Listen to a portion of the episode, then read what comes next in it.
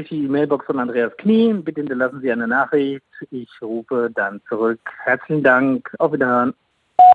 Deutschlandfunk. Der Tag. Es ist IAA-Zeit, die internationale Automobilausstellung. Das heißt Autos, wo man nur hinguckt, aber in diesem Jahr auch Autokritik. Sogar von ganz oben. Also hat die Branche riesige Aufgaben vor sich. Belastend wirkt dazu noch die Thematik der unzulässigen Abschalteinrichtungen, die im Grunde zu einem Vertrauensverlust geführt hat, mitten in einem riesigen Wandel. Und diesen Wandel, den Angela Merkel da heute beschrieben hat, den wollen wir uns ein bisschen genauer ansehen. Ich habe deshalb Andreas Knie angerufen. Das ist einer der bekanntesten Mobilitätsforscher in Deutschland. Ein Mann, der sich jeden Tag Gedanken darüber macht, wie wir uns eigentlich in Zukunft fortbewegen werden. Und wir haben ihn dann nach mehreren Versuchen und Mailbox-Anrufen auch tatsächlich erreicht. Und Dominic Cummings interessiert uns. Das ist der Strippenzieher von Boris Johnson. Jetzt, wo der britische Premierminister immer mehr unter Druck gerät, da haben Leute wie Dominic Cummings eine Menge zu tun. Das erklärt uns Friedbert Meurer in ein paar Minuten. Heute ist Donnerstag, der 12. September. Hier ist Tobias Armbruster. Hallo. Die IAA in Frankfurt. Das heißt, alle zwei Jahre eine Megashow in den Frankfurter Messehallen. Deutschlands Vorzeigebranche Nummer 1 präsentiert sich der Welt und sie will es in diesem Jahr irgendwie allen recht machen. Wir bringen Kritiker und die Spitzen der deutschen Automobilindustrie an einen Tisch. Und wir als Verband der Automobilindustrie, wir werden diese Dialoge fortsetzen. Hat Bernhard Mattes gesagt, der Chef des Automobilverbandes. Sogar Robert Habeck ist zur internationalen Automobilausstellung eingeladen. Zuallererst bedeutet diese Messe aber natürlich Autos, Autos, Autos. So, Andreas Knie. Ich habe mit Andreas Knie gesprochen. Er ist Mobilitätsforscher am Wissenschaftszentrum Berlin und er hat mir erzählt, was ihm durch den Kopf geht, wenn er die vielen neuen Autos sieht. Naja, dass wir langsam an einen Punkt kommen, wo wir dann tatsächlich über die Autos reden. Denn bisher war das Thema ja nicht so präsent. Es gab schon viele Menschen, die immer davor gewarnt haben, dass wir irgendwann mal an einen Punkt kommen, wo wir zu viele haben. Aber jetzt scheint doch allen klar geworden zu sein, dass wir nicht nur zu viele Autos haben, sondern von denen zu vielen auch offenkundig auch noch die falschen. Und das wird jetzt endlich mal öffentlich und breit überall diskutiert. Glauben Sie das wirklich, dass, dass das allen so klar ist? Doch, ich glaube schon. Also da hat sich doch ein, äh, ein Umschwung in dem, ich würde sagen, im letzten Jahr gezeigt. Erst war es die Elektromobilität, über die viele dann diskutiert haben. Jetzt zeigen sich einfach auch die Folgen in den Städten. Wir haben einfach auch mehr Optionen. Viele Menschen fahren Fahrrad, viele Menschen haben den U-Bahn- und Busverkehr entdeckt und äh, es ist doch eine Bewegung, die breiter ist und die darüber nachdenkt, was man denn möglicherweise über das Auto hinaus noch alles machen könnte. Das fängt jetzt doch an, breitere Züge zu gewinnen. Über das Auto hinausdenken, das, das können wir ja gleich noch machen. Sie haben jetzt gesagt, es sind auch jetzt die richtigen Autos auf einmal am Start. Meinen Sie damit die ganzen Elektroautos, die man jetzt auf der IAA sehen kann? Na, zumindest ist das ja auch ein Thema, was auch schon seit langem äh, diskutiert wird. Äh, das Thema Elektroauto ist ja nicht neu. Also wir können jetzt bald fast zehn Jahre Debatte über das Elektroauto feiern und es hatte sich ja wenig getan. Wir haben immer noch noch nicht mal 100.000 batterieelektrische Autos im Bestand. Das ist also also nichts. Das heißt, äh, die sind eine Option. Das Thema, was überhaupt nicht diskutiert wird, ist das Thema Wasserstoff. Das hat auch noch keiner auf der Agenda. Da ist die Welt auch schon viel weiter. Und äh, natürlich wird auch über das Thema teilautomatische oder ganz autonome Flotten noch diskutiert.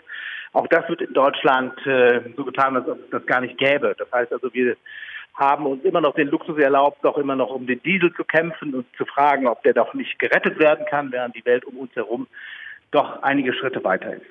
Glauben Sie, ist da die deutsche Automobilindustrie sozusagen auf dem absteigenden Ast, ähm, dass sie äh, bald nicht mehr die Autos liefern kann, die eigentlich gefragt sind?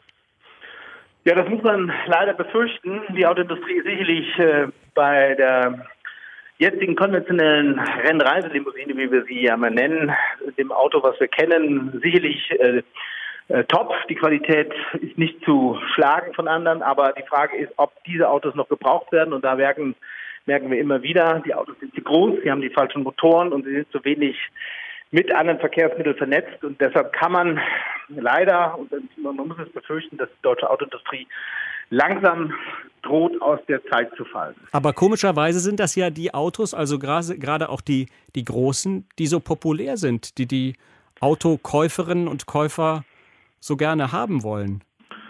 Ja, das ist ja, das gehört ja zum Spiel. Wir haben ja nun 30, 40, 50, 60 Jahre in Deutschland alles dafür getan, dass wir viele Autos haben und dass wir, je mehr Autos, desto besser.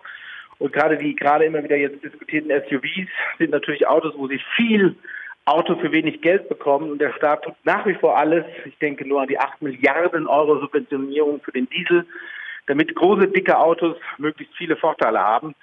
Und das machen die Menschen natürlich auch und sagen, naja, wenn das eben so geht, mache ich das. Aber wenn das eben nicht mehr geht, und darüber müssen wir reden, was ist, wenn jetzt Einschränkungen kommen, wenn CO2-Steuer kommt, wenn City-Maut kommt, dann können die Leute und sind die Leute auch bereit, sich umzustellen. Haben Sie den Eindruck, dass die Regierung tatsächlich so mutig ist, dass Politiker so mutig sind, äh, das Autofahren drastisch einzuschränken, zum Beispiel über Steuern? Nein, das sind sie natürlich nicht. Äh, da können wir immer wieder erkennen, dass in den Städten, jetzt, wir sprechen jetzt wirklich nur von Städten, die Menschen mittlerweile viel, viel weiter sind. Dort sind zwei Drittel der Stadtbewohner bereit, das, den Freiraum für das private Auto einschränken zu lassen. Das machen Politiker, angefangen von den Oberbürgermeistern bis hin zu den Landes- und Bundespolitikern nicht. Die trauen sich da nicht hin. Und natürlich haben wir an dem Stadtrand und im ländlichen Raum haben wir andere Dinge. Da können wir das Auto nicht einfach ähm, ersetzen. Da müssen wir über andere Dinge nachdenken. Aber die Politiker haben bisher noch nicht erkannt oder sie trauen ihrer eigenen Bevölkerung eigentlich da noch nicht recht über den Weg. Mhm. Warum meinen Sie, dass die, dass die äh, Käuferinnen und Käufer da möglicherweise weiter sind als die Politiker? Na, weil sie das ja täglich erleben.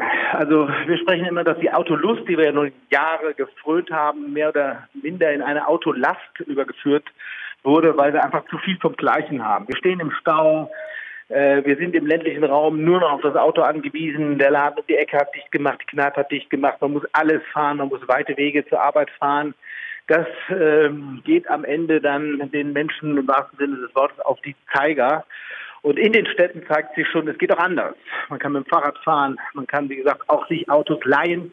Man muss sie nicht immer nur kaufen und dann haben sie nach drei Jahren nur noch die Hälfte ihres Wertes. Das heißt also, die Gesellschaft ist in ihrer, in ihrer Vielfältigkeit, in ihrer Pluralität, in ihrer Dynamik schon über das Auto in einer gewissen Weise hinaus. Ich, kann mir äh, vorstellen, Herr, Herr, Knie, dass sich da viele Leute jetzt denken, das sieht der liebe Professor Knie aber etwas zu optimistisch. Wenn wir uns mal Großstädte angucken, da sitzen die Leute tatsächlich äh, morgens früh und zu den anderen Stoßzeiten gerne in Autos, in Autos wohlgemerkt, die ja auch immer bequemer werden, die sich immer mehr auf dieses im Stau stehen einrichten. Das ist ja durchaus eine äh, angenehme Zeit, die man da auf bequem Sitzen mit aller möglicher Bordelektronik um sich herum verbringen kann. Ähm, und wir sehen auch, dass der öffentliche Personennahverkehr jetzt nicht gerade so richtig abhebt.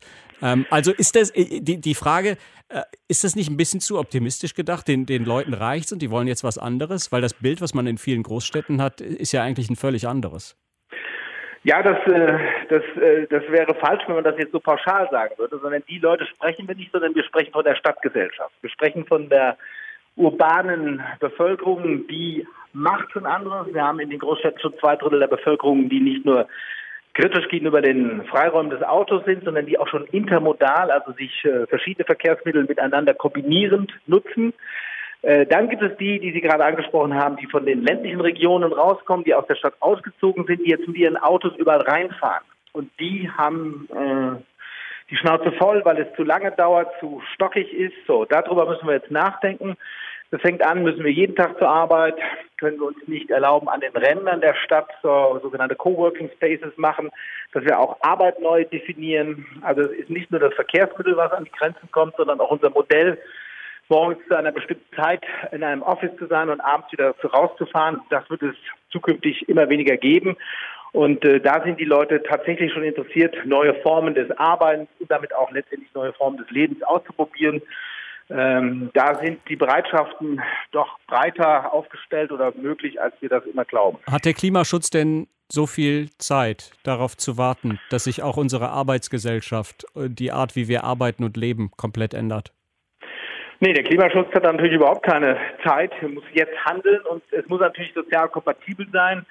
Es ist die, es ist das schlechte Gewissen, was viele umtreibt, weil wir das natürlich erkennen, dass wir mehr aus der Erde rausholen, als wir sozusagen der Erde belassen. Und dass das Öl keine Zukunft sein kann, sehen wir an jedem Konflikt, den wir jetzt wieder im Nahen Osten sehen. Das wissen die Leute. Jetzt suchen wir schnell Alternativen. Wir müssen da schneller sein. Wir können schneller sein. Wir haben die Technologien. Wir hätten die Räume, wo wir es üben könnten. Wir müssen halt mehr üben. Das geht alles nicht von heute auf morgen. Das fällt auch nicht perfekt vom Himmel.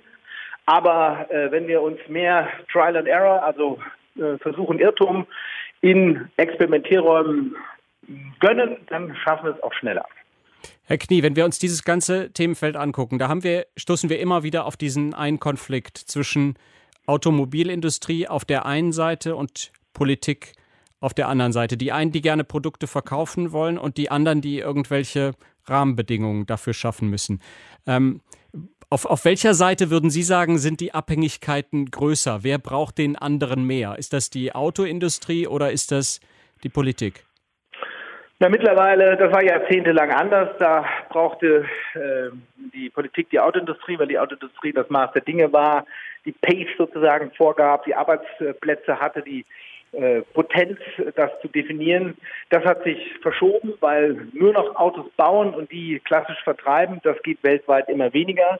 Wir suchen neue Regulierungen, wir suchen neue Räume, wo wir neue Dinge erproben, das Vernetzen der Verkehrsmittel und dementsprechend ist mittlerweile die Autoindustrie was sie auch äh, insgeheim auch zugibt, viel, viel stärker auf die Politik angewiesen, diesen Raum auch einzurichten, die Räume regulatorisch abzusichern als äh, früher. Das heißt also, hier wird das Verhältnis im Moment, gerade auch in Deutschland, auf der EU-Ebene neu austariert. Hm, wo, wo sehen Sie da Beispiele?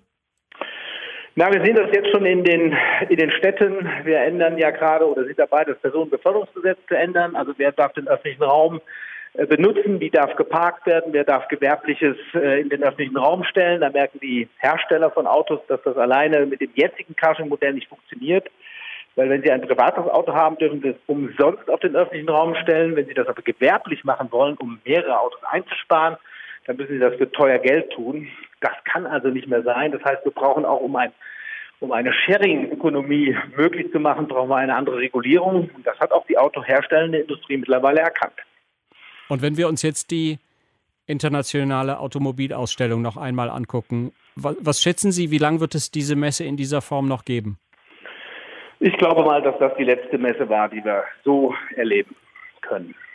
Und was wird sich dann das nächste Mal ändern?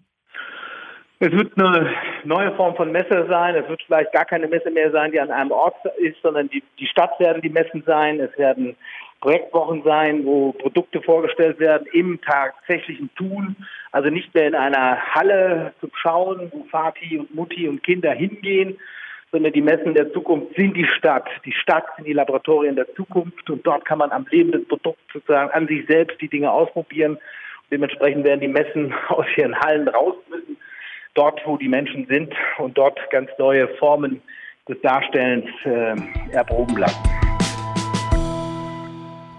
Boris Johnson, der britische Premierminister, gerät zurzeit jeden Tag ein bisschen mehr unter Druck. Und viele fragen sich, ob er das eigentlich insgeheim genießt, diese Rolle des Provokateurs, über den sich alle aufregen, der exzentrische Außenseiter.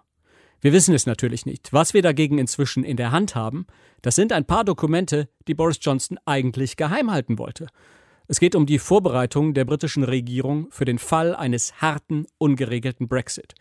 Ich habe unseren Korrespondenten in London gefragt, Friedbert Meurer, ob wir jetzt mit diesen Papieren mehr wissen über den Brexit und die Folgen? Also so richtig wissen wir nicht mehr und zwar ganz einfach deswegen, weil dieses äh, Papier Operation Yellowhammer, Goldammer, da hat sich jemand einen lyrischen Titel einfallen lassen für dieses brisante Papier. Papier.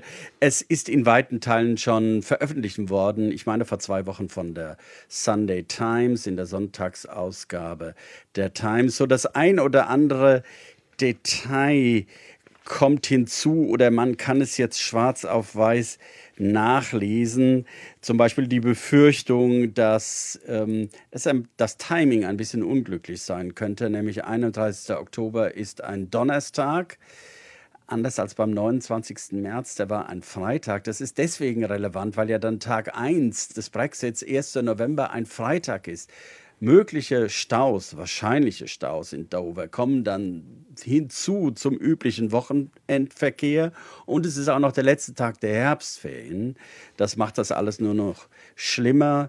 Deswegen nimmt man an, ähm, dass es in Dover äh, die Staus deswegen geben wird, weil Frankreich sofort auch von Tag 1 an dem 1. November Kontrollen einführen würde. Dann können nur noch 50 Prozent aller Lastwagen abgefertigt werden. Und dieses Szenario mit allen Staus würde drei Monate lang andauern. Also das meiste ist schon bekannt gewesen, aber jetzt schwarz auf weiß, wir halten, ich, halt, ich habe es hier vor mir liegen, jeder kann es einsehen. Und dass das jetzt sozusagen schwarz auf weiß, sozusagen mit dem offiziellen Regierungsstempel vorliegt, wie schädlich ist das für Boris Johnson? Es ist vielleicht nicht mehr ganz so schädlich, äh, wie man das denken würde, wenn hier zum Beispiel eine Warnung geäußert wird. Es könnte dazu führen, dass die Wasserwerke nicht mehr genug Chemikalien haben, um das Wasser zu reinigen. Insgesamt glaubt man, aber glaubt man, dass die Wasserversorgung nicht problematisch sein könnte. Das ist schon bekannt gewesen. Im Moment sind andere Dinge brisanter. Viele werden sagen, das ist doch alles nur wieder Project 4, das kennen wir doch Angstmacherei. Etwas anderes ist im Moment ein wenig brisanter, nämlich zum Beispiel die Frage, hat Boris Johnson die Queen angelogen, als er sie um die Suspendierung des Parlaments gebeten hat, mit der Behauptung, ich brauche diese Zeit, um die Regierungserklärung vorzubereiten und in Wirklichkeit wollte er nur die Rechte des Parlaments ähm, einschneiden. Also das sind die Probleme und überhaupt, wie jetzt Boris Johnson äh, mit diesem Gesetz klarkommen will, das ein No-Deal ja verhindert. Äh, für, die, für den dieses Papier ausgearbeitet ist, aber laut Gesetz darf es ja einen No-Deal eigentlich nicht geben. Also das Papier ist nicht mehr ganz so brisant für Boris Johnson, andere Dinge umso mehr. Friedbert, du hast ja jetzt schon diese Gespräche mit der Queen erwähnt. Das ist ja auch nochmal so ein Streit um Informationen. Muss er diese Informationen denn auch rausrücken? Die ganze Korrespondenz zum Beispiel, Korrespondenz, also die ganzen E-Mails, ähm, die zu dieser Entscheidung geführt haben, das Parlament in Zwangsurlaub zu schicken? Also das, das ist die Forderung des Unterhauses. Das Unterhaus hat am Montagabend, als es ja in der Nacht äh, dieser Sitzung des Unterhauses so turbulent zur Sache ging, Prorogation, Aufhebung, wilde Proteste, äh, geradezu, man hatte versucht, den Speaker daran zu hindern, den Saal zu verlassen. Da war vorher beschlossen worden, nicht nur dieses No-Deal-Papier Operation Yellowhammer zu veröffentlichen, sondern auch die gesamte E-Mail-Kommunikation, private WhatsApp-Nachrichten. Der Berater nicht von Boris Johnson selbst. Also, dass seine Kommunikation mit der Queen veröffentlicht wird, das nicht. Aber die Abgeordneten wollen die privaten WhatsApp-Nachrichten von Dominic Cummings lesen, dem äh, wichtigsten Berater von Boris Johnson, den im Moment wahrscheinlich nach Boris Johnson wichtigsten Mann in London, in der Downing Street, in der Regierung überhaupt. Und da weigert sich Johnson und da weigern sich die Berater, das zu tun. Dominic Cummings sagt, das kommt überhaupt nicht in Frage. Lieber werfe ich mein Telefon in den Mixer, als das zu tun. Äh, dieser Dominic Cummings, der wird ja auch hier in, in Deutschland immer so ein bisschen gesehen als die ähm, als, als der Strippenzieher im Hintergrund. Äh, was ist das für ein Mann? Was ist das für ein Typ? Er scheint jemand zu sein, der wirklich spaltet, sozusagen die eine Hälfte hält ihn für den Messias, die andere Hälfte glaubt, dass er der Gott sei bei uns ist, der Meister der dunklen Künste, so hat ihn der Guardian beschrieben. Berühmt geworden ist Cummings dadurch, dass er die Vote Leave-Kampagne geplant und organisiert hat, diese Kampagne, die, die äh, den Brexit auf die Fahnen und auf den Bus äh, geschrieben hat 2016. Dieser Spruch Take Back Control, wir wollen wieder Kontrolle zurückgewinnen, ist seine Erfindung. Es gab sogar einen Spielfilm hier, sehr erfolgreich hochgelobt, in dem Cummings die wichtigste Rolle äh, gespielt hat. So, wenn ich zu seinen Kritikern komme, dazu zählt David Cameron, der ehemalige Premierminister, Premierminister der hat ihn als Psychopathen bezeichnet. Ähm, er ist ein eigenwilliger Typ, das mal auf jeden Fall. Man konnte zum Beispiel sehen, an dem Tag, als Boris Johnson in die Downing Street äh, äh, seine Rede vor der Downing Street hielt und zum ersten Mal durch die schwarze Tür als amtierender Premierminister ging, da sah man in diesem ganzen festlichen Szenario Dominic Cummings in, in Jeans und T-Shirt. Es gibt einen Videoclip von ihm, das habe ich gesehen, wie er morgens zur Arbeit geht. Entschuldigung, mit einer versifften Jacke. Eine blaue Jacke, die sieht aus, hinten totale weiße Flecken. Also er schert sich nicht um Konventionen. Er scheint ziemlich anders zu sein als äh, wir Normalmenschen. Aber wie, wie kommt so jemand an in, äh, in dieser konservativen Partei in Großbritannien? Wie kommt er an bei den Tories? Sehr umstritten natürlich. Er hat sich viele Feinde gemacht. Es ist nicht nur so, dass die Remainer ihn alle hassen, sondern ich glaube, bei den Brexiteers und bei den Tories gibt es auch viele, die ihn partout nicht leiden können. Er hatte schon damals in dieser Kampagne 2016 sich etliche Feinde gemacht. Man wollte ihn rausschmeißen aus der Kampagne.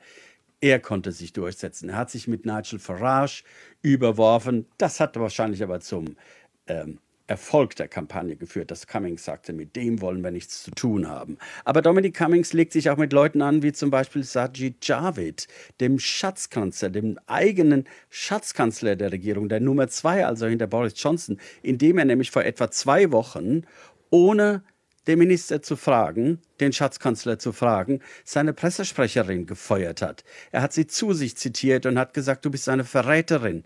Du arbeitest mit denen zusammen, mit Philip Hammond und all diesen Remainern, die uns schaden wollen. Zeig mir mal dein Handy. Sie musste ihm ihr Handy zeigen. Er hat die privaten WhatsApp-Nachrichten von ihr lesen wollen. Kleine Ironie. Jetzt weigerte sich, dass die Abgeordneten seine privaten WhatsApp-Nachrichten lesen. Er hat sie sofort rausgeschmissen. Sie wurde innerhalb von einer halben Stunde Stunde von der Polizei eskortiert, an die frische Luft gesetzt, ohne dass der Schatzkanzler auch nur im geringsten darüber informiert war. Da kann man sich wirklich vorstellen, wie wütend selbst Minister der Regierung sind, dass ein Berater sich so etwas wagt äh, herauszunehmen. Und, und ich glaube, er benutzt auch eine ziemlich deutliche Sprache, oder habe ich das falsch verstanden? Also er soll intern äh, äh, schon zu Wutanfällen neigen, er soll Leuten das Wort abschneiden.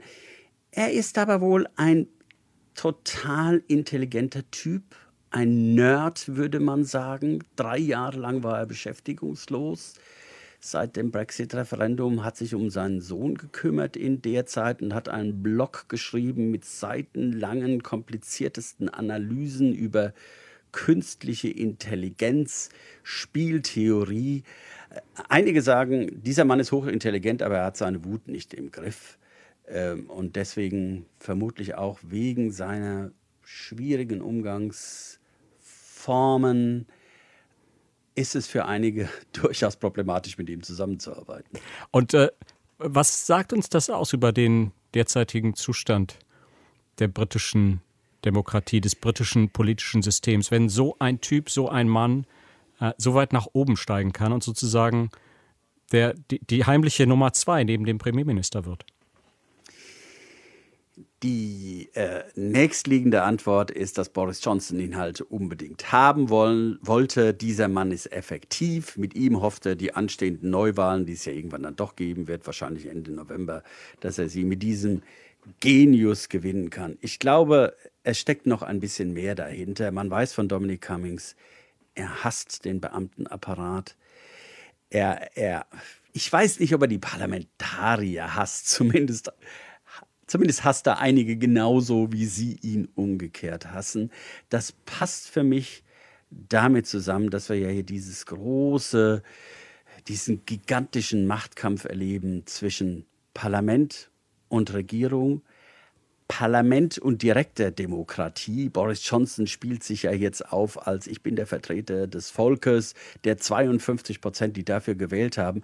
Also das Parlament wird hier derartig unter Druck gesetzt, Cummings ist da sozusagen die Inkarnation desjenigen, der sagt, so geht das alles nicht weiter, dieses endlose Palaver, diese Beamtenmentalität, so, so kommen wir nicht weiter, wir müssen endlich den, den Brexit umsetzen. Wie dieses ganze gigantische Spektakel ausgehen wird, das wissen wir noch nicht. Im Moment vielleicht sieht es so aus, dass das Parlament am Ende doch siegen wird und vielleicht sogar gestärkt aus diesem Kampf herausgehen wird. Gut, da müssen wir jetzt auch noch kurz drüber sprechen. Das ist ja jetzt sozusagen die, der, der Richterspruch, auf den alle warten, äh, was da passiert am höchsten Gericht in London, das jetzt nochmal entscheiden soll über diese Zwangspause. Was würde denn eigentlich passieren, wenn die, wenn die Richter da sagen würden, das ist unrechtmäßig? Das war, das war nicht legal, diese Zwangspause. Ah, das wäre eine weitere Katastrophe. Selbst wenn das Gericht am Dienstag der Supreme Court zu einem anderen Ergebnis als der schottische Gerichtshof kommt, bleibt der Makel, dass ein schottischer Gerichtshof der Meinung war, die Suspendierung des Parlaments ist ungesetzmäßig äh, gewesen. Wenn auch noch der Supreme Court sich dieser Auffassung anschließt, dann muss man wirklich sagen, dann steht äh, Boris Johnson als jemand da, als Premierminister, der die Queen angelogen hat. Die Bevölkerung die Abgeordneten und auch die Queen unter falschen Vorwänden dazu gebracht hat, das Parlament zu suspendieren. Das könnte Boris Johnson den Kopf kosten. Das war's für heute hier bei Deutschlandfunk, der Tag. Informationen, Anregungen und Kritik nehmen wir natürlich immer entgegen auf dertag.deutschlandfunk.de. Mein Name ist Tobias Armbruster. Ciao.